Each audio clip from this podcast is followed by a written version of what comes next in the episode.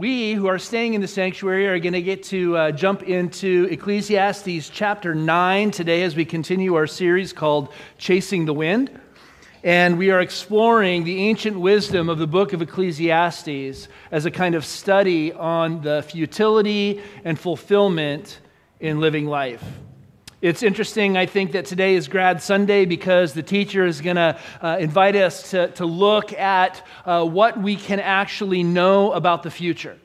And as you're graduating and you're looking ahead to life and what is to come, of course, you naturally are focused on all the things that are possible in the future. And we are hopeful and excited for what God might do uh, and, and, and we might experience. And yet, the teacher also wants us to always take wisdom and apply the reality of truth in our lives to modify our expectations so that we don't end up finding ourselves wondering, where is God in the midst of this? How could this happen to me?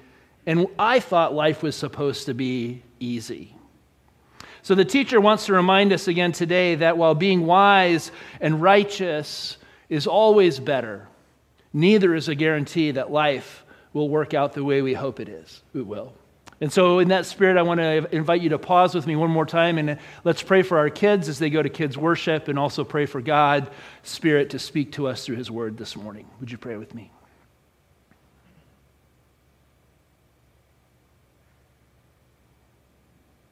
Our Heavenly Father, we thank, we thank you for this moment right now, for this day that the Lord has made. We pray that you will give us the, the courage and the freedom and the wisdom to know how to rejoice and be glad in it. Because ultimately, God, we need your, the light of your word to shine into our hearts, to give us wisdom and insight on how to, to think about our lives here in this world so that we can understand your plans and your purposes and the gift that you desire to give us. So open our hearts to your word, open our minds to your spirit, and teach us again today what it means to be Jesus' true disciples.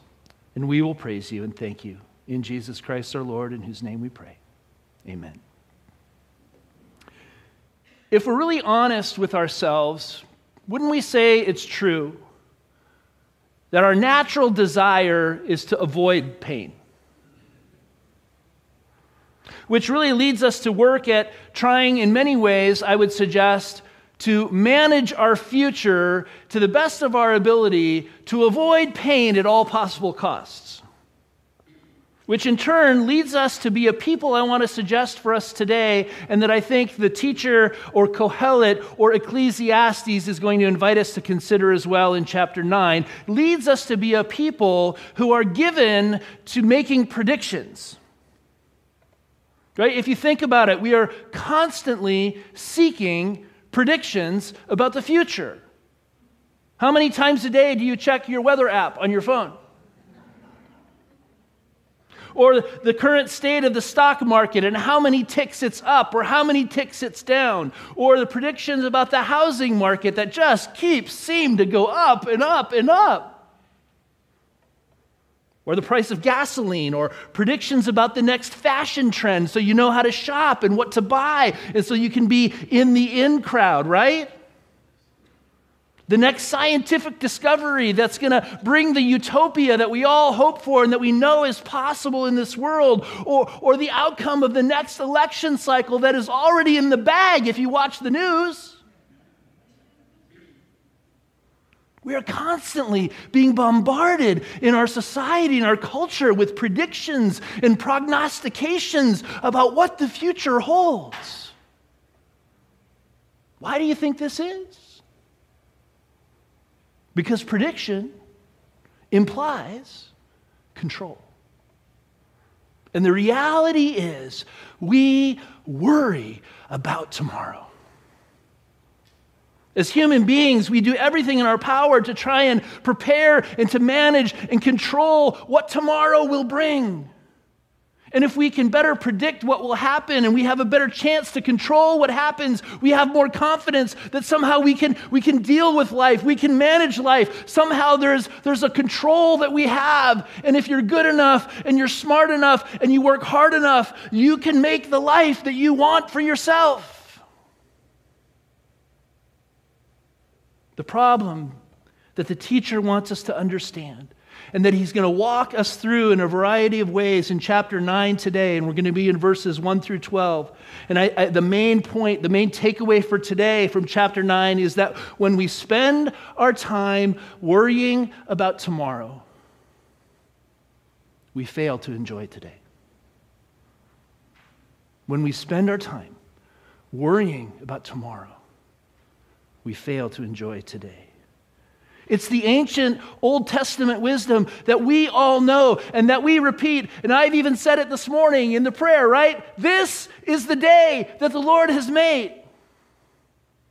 Not yesterday, not tomorrow. This is the day, right now, in this moment. Let us rejoice and be glad in what we are experiencing right now, today. Because the reality is, no one truly knows what tomorrow may bring. We're going to work through verses 12, 1 through 12, as I said, and, and we're going to look at what the teacher has to say. And we're kind of going to try and unpack this ancient writing, eh, which it tends to be a little bit more of a, of a poetic language with these proverbial or wisdom sayings. But then we want to learn how these sayings and this truth may apply to our lives and our relationships today. In verse 1, he begins, he says, So I reflected on all of this. He's looking at all of life lived under the sun, this side of heaven, what we all experience as human beings in life in this world. And it concluded that the righteous and the wise and what they do are in God's hands. But no one knows whether love or hate awaits them. The scholars suggest that this phrase, love or hate, is another way of just saying good or evil. No one knows whether you're going to experience love or hate, whether you're going to experience good or evil in your life. He's not saying that people will only experience one or the other. He's saying life is a mixed bag, and you don't know what you're going to get. And whether you're good or, or bad, whether you're righteous or you're wicked, we all experience the good and bad, the love and the hate of life in this world. You can't escape the reality that that's part of what it means to live in a broken and a fallen world. Because in verse 2, he goes on to say, All share a common destiny. The righteous and the wicked, the good and the bad, the clean and the unclean, ritually speaking, those who offer sacrifices and those who don't. See, under the sun, on this side of heaven, the same destiny awaits every person. We say this over and over again here at Faith Covenant Church, right? The statistics on death are fairly compelling. One out of every one person dies. Being good, keeping your nose clean, participating in worship on Sunday morning or not, doesn't change the harsh reality that the same end awaits every one of us. He goes on in verse 2 to say, As it is with the good, so it is with the sinful. As it is with those who take oaths, so with those who are afraid to take them. See, being a good person doesn't mean that you get to bypass the grave. Being a person of integrity, which means that you're not afraid to take an oath on your word because you're committed to following through on what you say, let your yes be yes and your no be no, uh, doesn't mean that you get special favors at the end of life.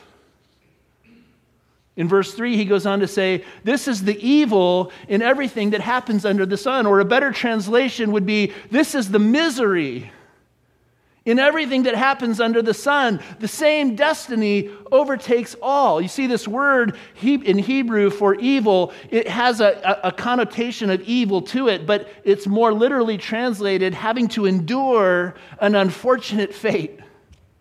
It's miserable. And so he goes on to say that the hearts of people, moreover, are full of misery. And this madness or this foolishness in their hearts, and, and, they, and there's madness or foolishness in their hearts while they live, and afterward they join the dead. so he's trying to help us to see that this heaviness of life that we all experience, the weight of living that we all carry at one point or another drives us as human beings into foolish choices and foolish decisions to try and avoid pain and to try and control our lives and to manage our futures. And in the end, none of us can ultimately escape the final outcome that we're all destined to. And yet, he goes on in verse 4 to say, anyone who is among the living has hope. Even a live dog is better than a dead lion. Now, this word hope is probably better translated as having certainty. And the commentary that I read said that in order to understand this ancient wisdom saying or this proverb that was obviously around in the teacher's time, we need to understand that this word that's translated hope really has more to do with that anyone among the living can be certain. You can have certainty that as long as you're alive, under the sun, you will experience misery and death. Isn't that exciting? But the fact, if we really think about it, and where the teacher wants us to go with him on this journey, is that the living know this, and that because they are certain of this, it means they actually know something. Because when you're dead, you know nothing. And so the fact that we know that life is hard and life is difficult and it's not going to be easy means you're alive.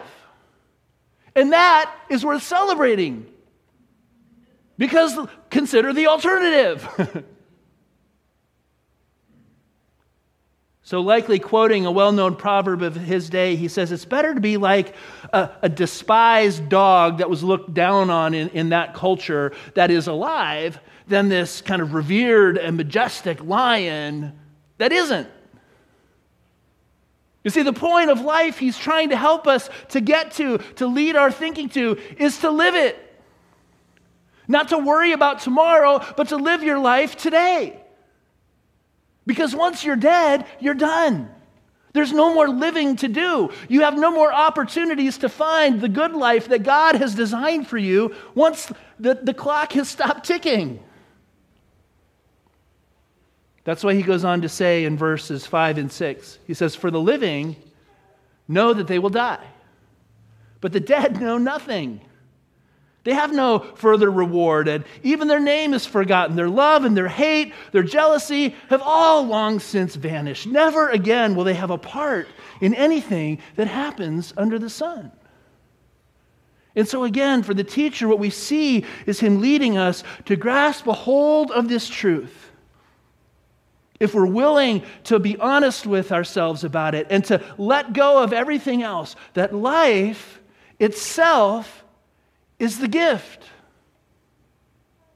Life itself is the reward. But when we fail to see that we've already received the gift that we're longing for and appreciate the life that we have, when we spend our time worrying about what's coming tomorrow or what's going to happen in the future, we fail to actually enjoy the gift today. Even though life isn't always fair, as we talked about last week in chapter 8, and can often be filled with misery and toil and difficulty and pain and sorrow and suffering, he wants people not to miss the opportunity to actually appreciate what the gift of life actually is. And to come to this understanding while they still have time to appreciate it. And so in verse 7, he says, Go, eat your food with gladness, drink your wine with a joyful heart. For God has already approved what you do. Go and find enjoyment in the life that God has given you. That's why God gave you the gift of life, so that you would enjoy it. That's what God wants you to do. In verse 8, he says, Always be clothed in white and always anoint your head with oil. In the Bible, these are outward signs of joy and celebration and worship. Enjoy life with your wife or your spouse whom you love all the days of this meaningless life that God has given you under the sun, all your meaningless days. And again, we've said throughout this whole series that the word meaningless is probably a less than helpful translation because it's not that life is meaningless. The Hebrew word hebel that's translated meaning is literally means a mere breath. So it's probably more accurate to read Enjoy life with your spouse whom you love all the days of this amazingly brief life that God has given you. For this is your lot in life, he goes on to say, and in your toilsome labor under the sun. Your lot, that's kind of, we don't use the word lot so much anymore, right? It's your share, it's your portion. This is the profit that we've been looking for. It is the gain that we can find in life under the sun. It's the answer to the original question that he started with what profit can we find? What gain can be found? What reason is there for living life in this world? This is the point of everything you work so hard to achieve. What good is it all for, the teacher asks, if you never take the time to appreciate what you have? And so in verse 10, he says, Whatever your hand finds to do, do it with all your might. For in the realm of the dead, where you're going, there's neither working nor planning or knowledge or wisdom. Whatever your hand finds to do, he says, do it with all your might, right? Doing things with all your might includes the ordinary things of life the eating, the drinking, the loving. And, and, in the midst of the noise and the complexity and the prognostications of life in this world that want to turn our attention away from what is to what could be or to what's possible or to what we hope for or what we long for. The teacher says we can't allow this world to distract us from the gift of life that we already have that's staring us right in the face. Revel in the little things. Appreciate the miracle of every new sunrise. Don't take love and relationships for granted. Savor the moments with the people you love. Challenge yourself to do your very best in everything that you do and see what you can actually accomplish. Enjoy the feeling of satisfaction that comes from doing a job well done, whatever the job may be. Always be ready to share your joy with other people. Stop trying to overthink it. Don't miss the opportunity and the real meaning and purpose of life that, that is staring you right in the face, and it's the gift that God has given you, that this is the day that the Lord has made. And he invites us to rejoice, to be joyful and glad and celebrate it. And yeah, life is hard. And yeah, we have to go through some tough stuff. And yeah, people treat us wrong. But consider the alternative. Don't miss the opportunity to discover the very meaning and purpose of life. And as you do, the teacher says, don't focus on the lives that other people are living. Learn to live your own life. Learn to enjoy every moment of your life as the gift that God has given you. In verses 11 and 12, he says, I've seen something else under the sun. The race is not to the swift or the battle to the strong, nor does food come to the wise, or wealth to the brilliant, or favor to the learned, but time and chance happen to them all. Moreover, no one knows when their hour will come. As fish are caught in a cruel net, or birds are taken in a snare, so people are trapped in their evil or miserable times that fall unexpectedly upon them. Right? It's so easy to look at others, right? And assume that they have the life that you want. Right? They've got it easy. They've got it all figured out. All the blessings just seem to fall their way. And it's easy for us to begin to think, gosh, if we just had a little bit more money, or if we had just gotten a little bit more education, or if we just had a little better looks or a trimmer physique, or more opportunity, or more respect from our friends, or if we had had a better childhood, and if our parents had treated us better, and the list goes on and on, right? If the circumstances of our lives could be different, we'd have it made. We could be like those people that we admire, those people that we want to be like, the people that we think have the life that we wish we had. But the truth, and here's a, a modern proverb that we all know is true as well, right? The grass always looks greener where? On the other side of the fence. And then we can remember that in chapter 4, the teacher has already helped us to identify that in verse 4, he said, All toil and all achievement spring from one person's envy of another. See, the grass, the teacher tells us,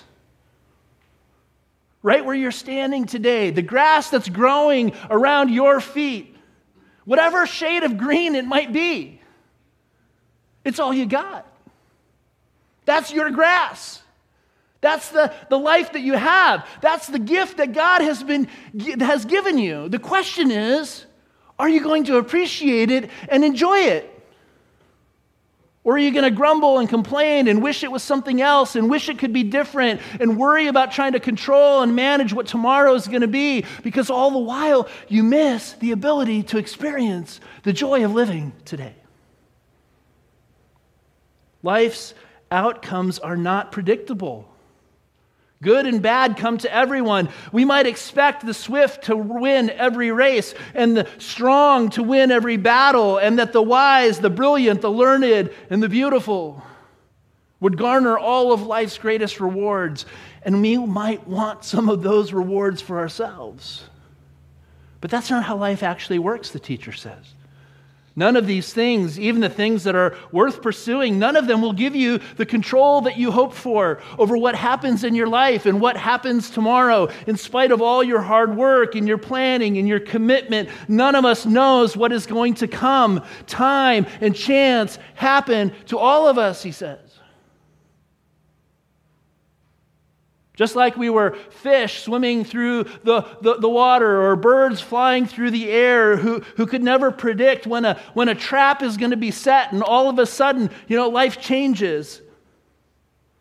As human beings, we, we find that a series of unfortunate accidents can happen to us unexpectedly out of the blue that we never could have anticipated.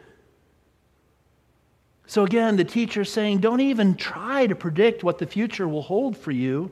Rather, learn to see and connect with life in the here and the now, trusting in God's wisdom and His care for your life.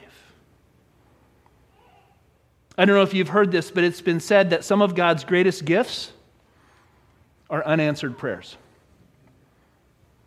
Ruth Graham, the late wife of Billy Graham, once stated God has not always answered my prayers if he had, I would have married the wrong men several times.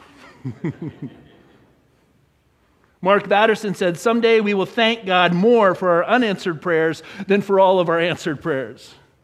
You see, instead of trying to predict and control the outcomes of our lives, the teacher is advocating that we develop the habit of living with a holy contentment. A holy contentment is what leads to gratitude and thankfulness for the life that we have, not a desire for everything that we don't have.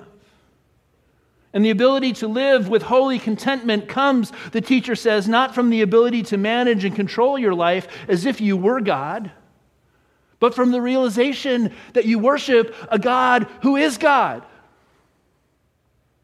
and that he's trustworthy and that he's true and that his genuine desire is to bless you and to make you a blessing to those around you. And that's why he's given you the gift of life in the first place. This is what we see in the culmination of the biblical story and the narrative in the New Testament as well. In Hebrews 13, verses 5 and 6, we're encouraged to keep your lives free from the love of money and be content with what you have. Because God has said, Never will I leave you, never will I forsake you. So we say with confidence in verse 6 The Lord is my helper. I will not be afraid. What can mere mortals do to me?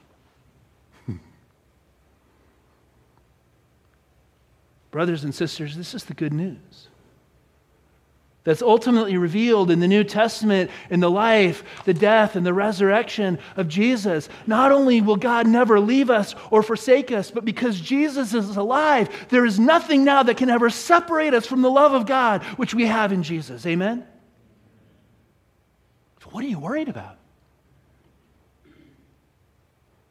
1 John 5, 19 to 21 says, We know that we are children of God and that the whole world is under the control of the evil one. We know also that the Son of God has come and has given us understanding so that we may know him who is true. And we are in him who is true by being in his Son, Jesus Christ. He is the true God and eternal life. You don't have to earn it. You don't have to manage it or control it. You don't have to try and predict what's coming so that, that you can be smart enough or good enough to, to figure out how to make life work. All you have to do is receive it as a gift right now in this moment. Truth be told, we're not Christians because we seek to control our lives, or at least that's not why we should be Christians, right? We're Christians because we've come to the firm conclusion that we cannot control our lives and we cannot save ourselves. That's why we need a Savior. We are not and cannot be the gods of our own lives. We're Christians because we realize that there's a God who is. And that God has invited us to put our trust and our faith in Him, to receive the forgiveness and the mercy that we just sang is new every morning because we don't have to worry about messing it up. All we have to do is worry about learning from God how to do it well and to enjoy the gift. And so, as we seek to follow the teacher's advice and to do everything we do with all of our might, we also come to recognize that, that we don't need to do it for ourselves. We don't need to do it to try and control life. Our lives are in His hands. And so we can learn to do everything in His power and everything for His glory. And this is what leads to living a life of gratitude and thankfulness rather than a life of striving, even a life of religious striving. Man, some Christians can be so uptight, can't they?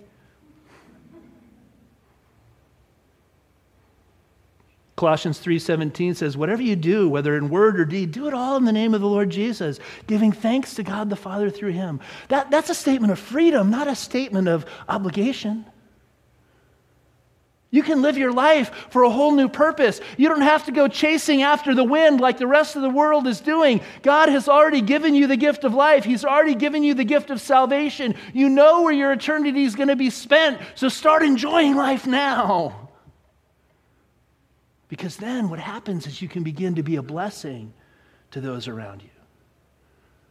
And yet, and yet, and yet, we are a people who love predictions. The problem is no one can predict the future. I mean, look at the war in Ukraine. Right? How many prognosticators were on the, the, the, the, tube talking about how this war is going to be over in just a few days? Eh. right? No one could have predicted that one of the mightiest armies in the world would be thwarted and resisted by a smaller and less resourced neighboring country. I mean, think about it. You could say the same thing about our experience in Vietnam all those years ago, right? Who could have predicted that outcome? And it's not just the world out there that makes these kinds of predictions. If you go to Wikipedia, you, you realize that their Wikipedia lists over 40 documented predictions for the second coming of Jesus. and yet the Bible says no one knows. It seems obvious to say that you can't predict the future, and yet, and yet, and yet, as human beings, we're so tempted to think that somehow we can do it or that we should do it. And some of the people we look to to seem to have it all, the ones that we would vote most likely to see succeed, seem to be the ones who suddenly and unexpectedly crash and burn. You see, the promise of control is seductive, and even as Christians, we fall victim to the enemy's lie that we can be the God of our own lives. That's why it also lies at the heart of much of the marketing and advertising in our culture that constantly bombards us, that tells us that you can have the ability to control your life. It's suggested that all you have to do is buy this product. Eat this kind of food, join this latest trend, undergo this simple procedure. See, all the marketing hype is geared toward convincing you that you no longer need to be the victim of your own life, of your own limitations, of your own mortality. You can take control. You can become the God of your life. You can take the, the, the, the horse by the reins, right? And you can make your life whatever you want it to be. But we have to realize that the underlying assumption in all of this is that we have the ability to define and shape ourselves and become the people that we think we should be. And so we're constantly urged, in fact, to make and remake ourselves in our own image or in some other image of human perfection that our society tells us to be pursuing. Because the truth is, baby, you deserve it. Right? And along the way, we're given ever increasing permission to ignore and, if necessary, to discard whatever or whoever gets in the way of our quest at self fulfillment. Be it a life inside the womb, a spouse or children, the elderly, foreigners, or people who simply just take a different viewpoint than we do. See, the reality is we play these games as Christians all the time. Except we just advertise church as the product and the means to give us control of life in this world. If you just believe the right way and you just behave the right way, and if you just have the correct social and political notions,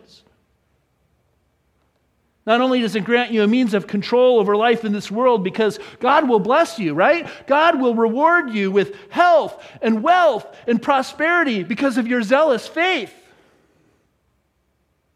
But it also lets us rest easy because we now have control over eternal life as well.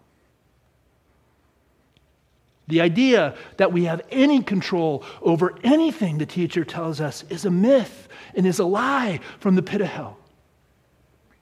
Yes, it's true that we live in an ordered universe that, that has features of cause and effect because that's how God designed it and that's how God set it up. But none of this eliminates the reality of the sovereignty of the God who made it and designed it under His authority and His will and His power. And He is still reigning supreme, and Jesus is sitting on the throne.